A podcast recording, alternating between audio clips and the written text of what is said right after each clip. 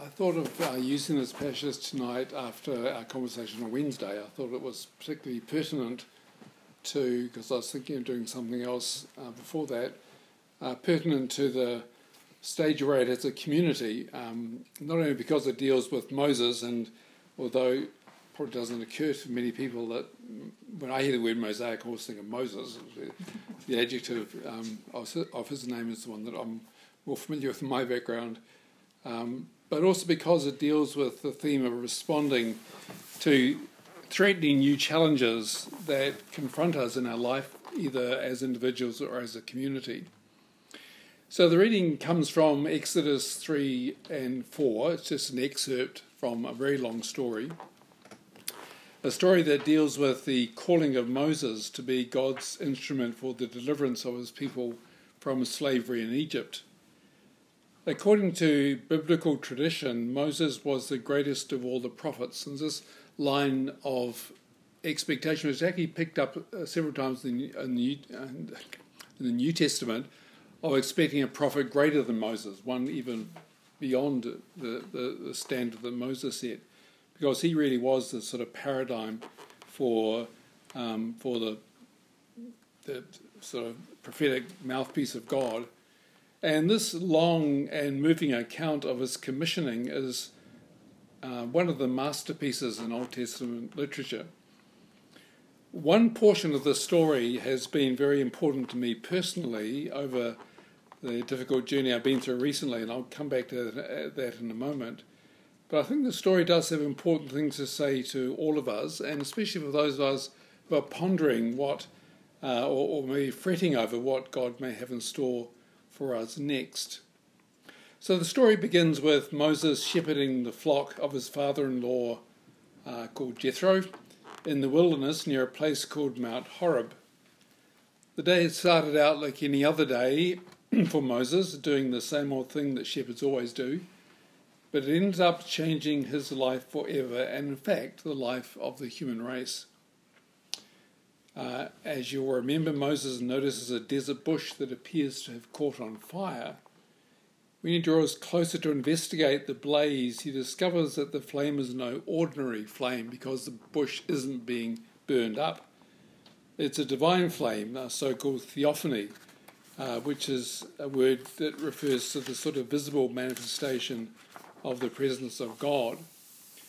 It was obviously an entirely unexpected event for Moses he was not on a spiritual quest at that time. He was looking after goats. He wasn't looking for God.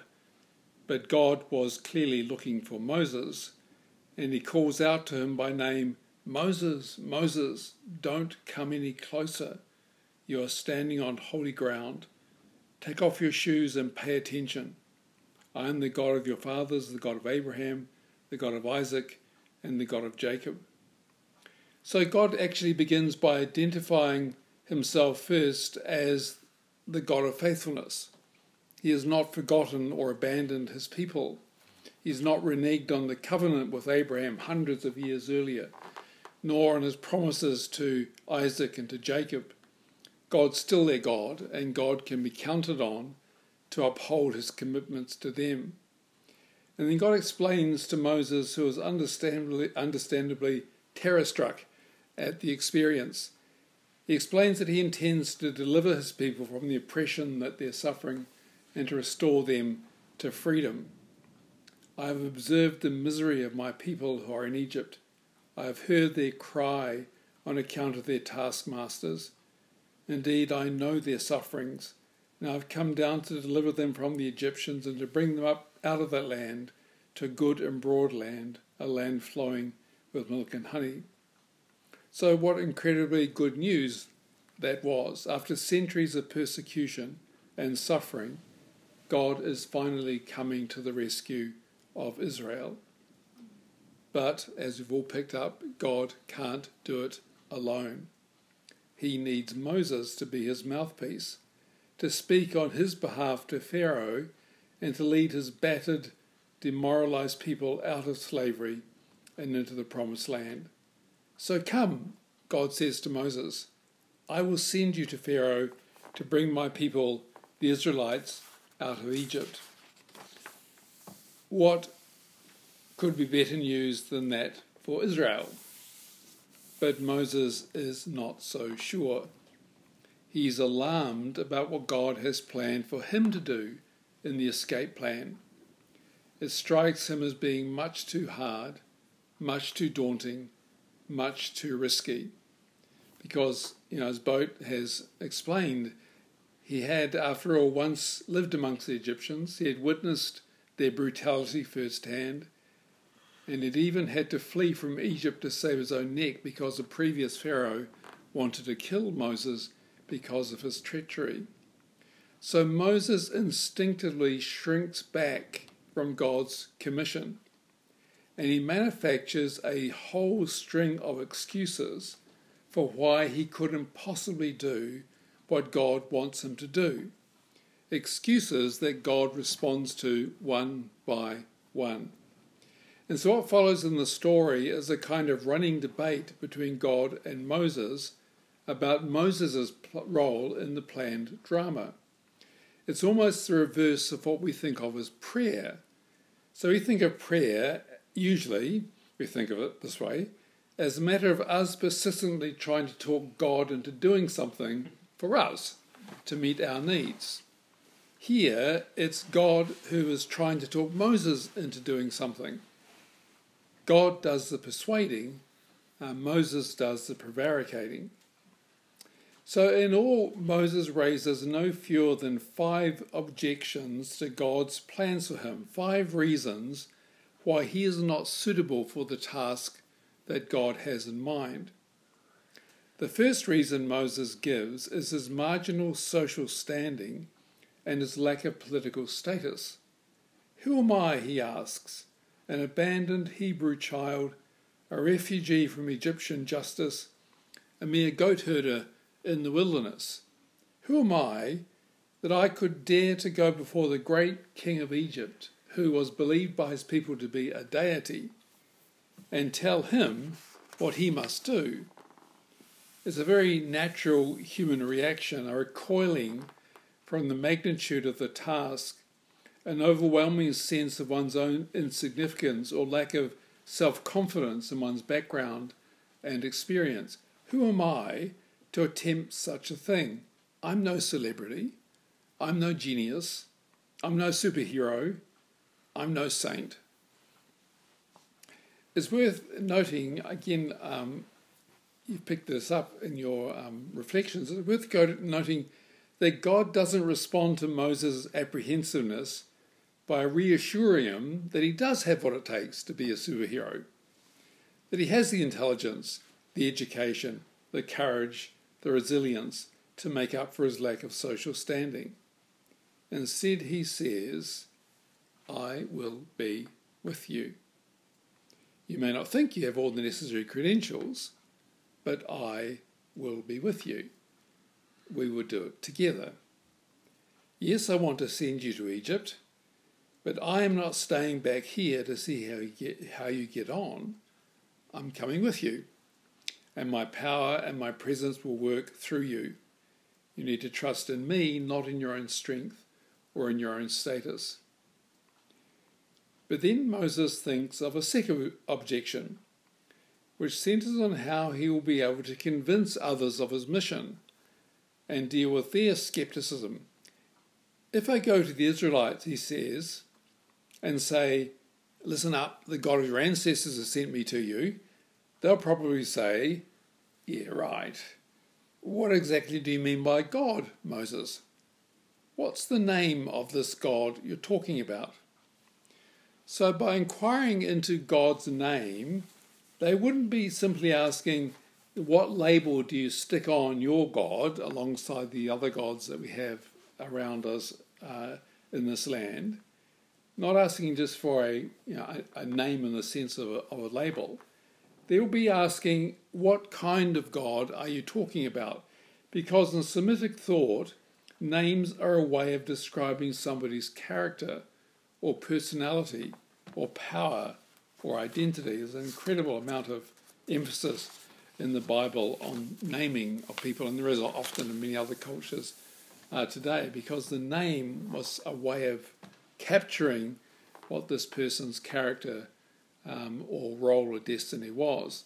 And so Moses wonders how he will possibly be able to respond to this question about God's name because he doesn't know the answer. He doesn't know who this person is in the burning bush who's calling him to this task. And so God gives him the answer, and it's a very long answer. And it begins with this mysterious statement, and people have reflected on this for thousands of years. That's what this, uh, this name is about. It begins with this mysterious statement I am who I am. Tell the Israelites, I am sent you. So God assumes this very unusual name, which in Jewish tradition became a completely uh, taboo name to utter. And so um, it's often translated or rendered today by the word Yahweh, which is you know the, the sort of verbal form. But um, the reason why the word Yahweh doesn't appear in the Old Testament in the English translation, but we have the phrase the Lord, is because when Jews got to the sacred name, they never uttered it. It was so sacred, just four letters, uh, that they just spoke of the Lord rather than uttering this name. So uh, this became really, really central to the understanding of God. This unusual name, I am, to indicate that his identity and his character are known by what he does in real time. It's what God actually does that displays who he is. In other words, Israel's God is a God of practical engagement, not a God of philosophical speculation. You can only find out what God is like by engaging with God, by listening to God, to listening to God's words and observing God's actions, and by learning from them what matters most to God. And so God then spells out what matters most to Him, what characterizes His way of being. When the people ask you about me, Moses, tell them, I am the God of your ancestors. I'm a God of faithfulness, a God who remains true to his commitments to your tupuna. Tell them, I have given heed to you and what has been done to you in Egypt. I'm a God of mercy and compassion who shares your suffering. Tell them, I will bring you out of the misery of Egypt and into the land flowing with milk and honey. I'm a God of justice and of freedom. And when you go from Egypt, you'll not go empty handed, you'll take silver and gold and clothing. I'm a God of restoration and a God of equity. That's precisely who I am. I am a God of faithfulness, of mercy, of justice of kindness, of restoration, of equality. Say, I am who I say I am, and I do what I say I'll do. But Moses is still not satisfied. He stalls for time, asking, What if they don't believe me or listen to me and deny you have appeared to me? How can I convince them? And so God, and it's not in our text that was read because um, it's just a, a summary, God responds by reassuring Moses that he will be empowered to do miraculous signs and wonders. And he gives him a kind of dummy run by three astonishing examples by turning a staff into a snake and back again, uh, by inflicting and curing leprosy on his hand, and by turning water into blood. What more could people need to believe him? He's some pretty magical deeds. God's power and God's presence will be visible and persistent with you, Moses. This is the sort of thing that they will see. But now Moses turns to a fourth and clinching argument for why he cannot possibly serve as God's appointed spokesperson he lacks the verbal skills to do the job. But Moses said to the Lord, O my Lord, I have never been eloquent, neither in the past, nor even now that you have spoken to your servant, but I am slow of speech and slow of tongue. To f- fulfill God's mission, he needs to be a man of words. But he isn't a great orator. And that's what bothers Moses most about himself his inability to speak in public as fluently and eloquently as he wanted to. I am slow of speech and tongue. In the Hebrew, it literally means my tongue feels heavy when I speak, like it sticks to the roof of my mouth. And in bitter anguish, he cries, I have never, I have never been eloquent, neither in the past, it's a long standing problem, nor even now that you have spoken to your servant, even encountering your power here and now, still hasn't cured my speech impediment. My biggest, most distressing, most debilitating problem remains. How on earth can I go before the fearsome Pharaoh and the elders of your people and speak plainly on your behalf? You can almost hear the despair in Moses' voice. Now, I spent a long time meditating on Moses' words here because, as you all know, three and a half years ago now, I suffered a unexpected stroke or series of strokes, in fact, uh, following a long haul flight home from America. And looking back on that episode, there were many ways in which I experienced God's protecting care in the event. The first symptoms happened in a hotel room in California uh, the evening before I was due to fly home. I wasn't sure what was happening to me.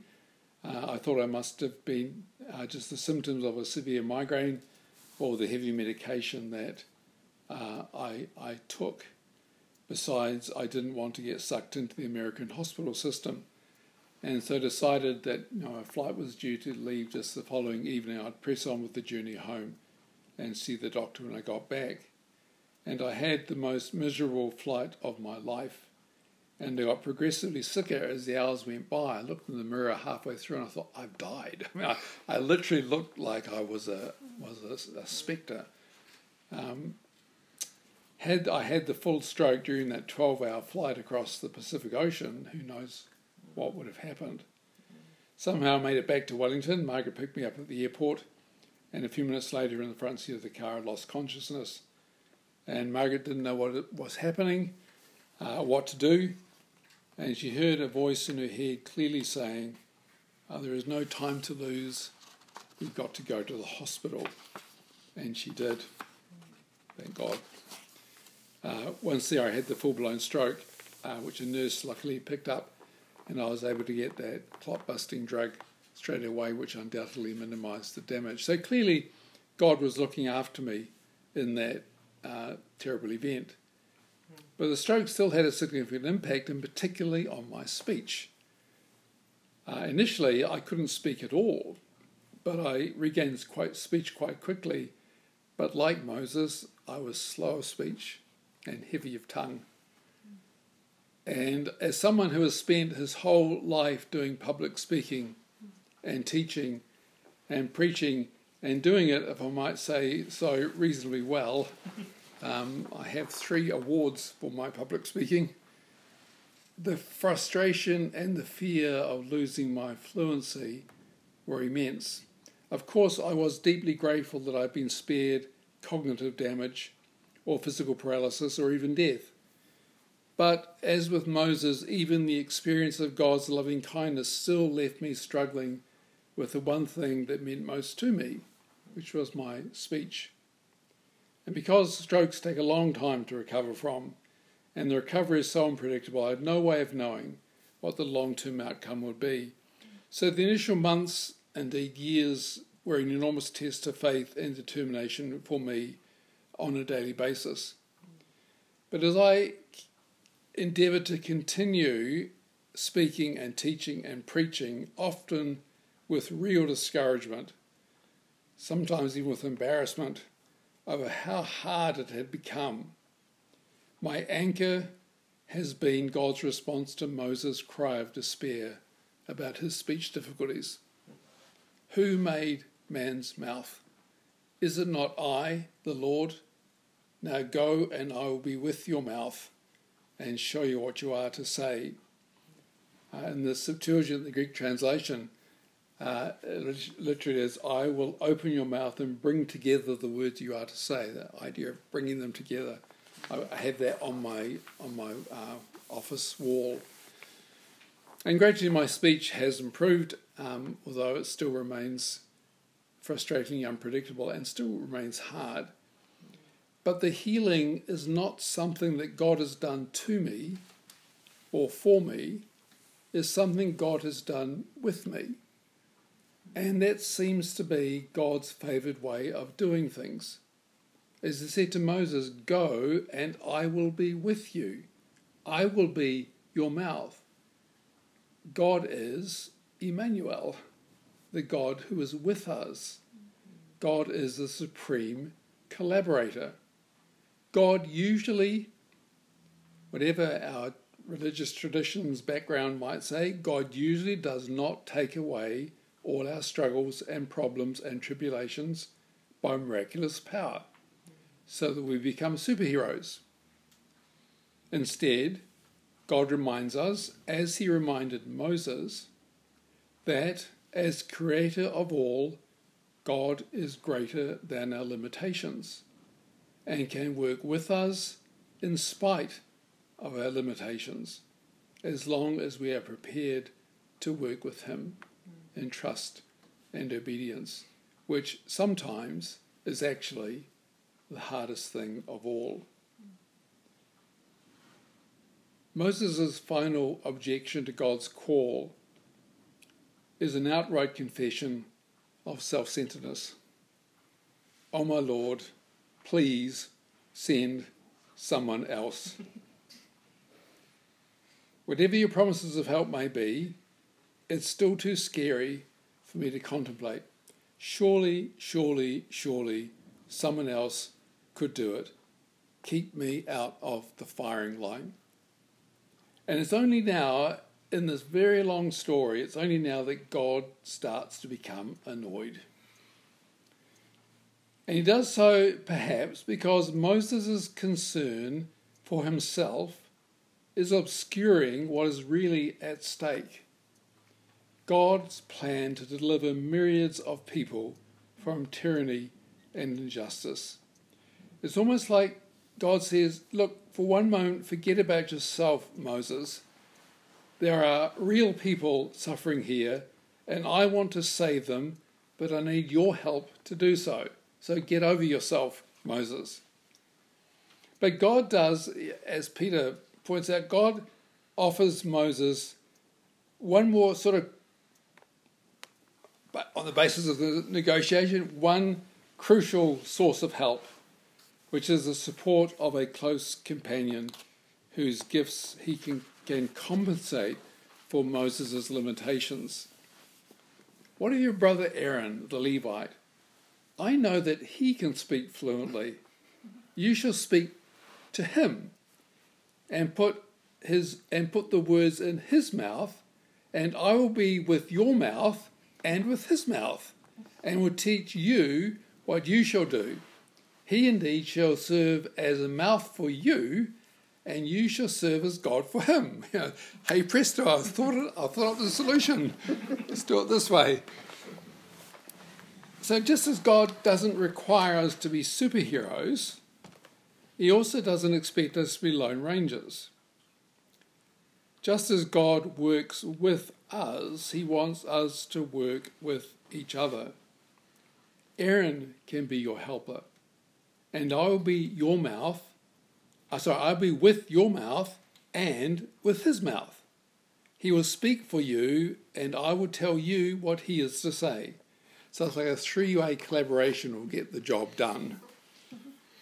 And at last, Moses gives in and he accepts the call, and the rest is quite literally history. But I'm sure all of us can identify with Moses' struggles to surrender to God's will and to trust in God's power. We also think that we are too insignificant to make a difference.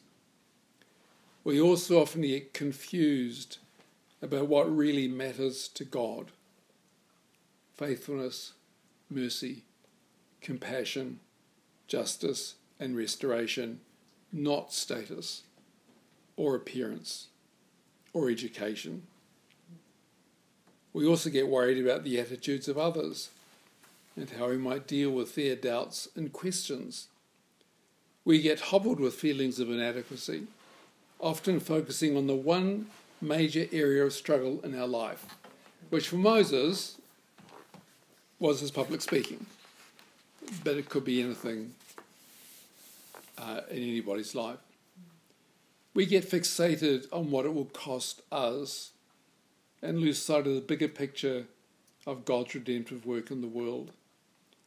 And we forget that we are not alone, that God is with us, and that God's presence is most powerfully experienced in the love and support of our brothers and sisters. When Moses accepted God's call, he and Aaron went to the elders of Israel to tell them what had happened. And contrary to what Moses had feared, we are told the people believed. And when they heard that the Lord had given heed to the Israelites and that he had seen their misery, they bowed down and worshipped. So that's, I guess, what it's all about the poor, the needy, the oppressed, hearing about God's merciful justice and bowing down with us to worship this God of faithfulness, of compassion, of justice, of freedom, and of restoration.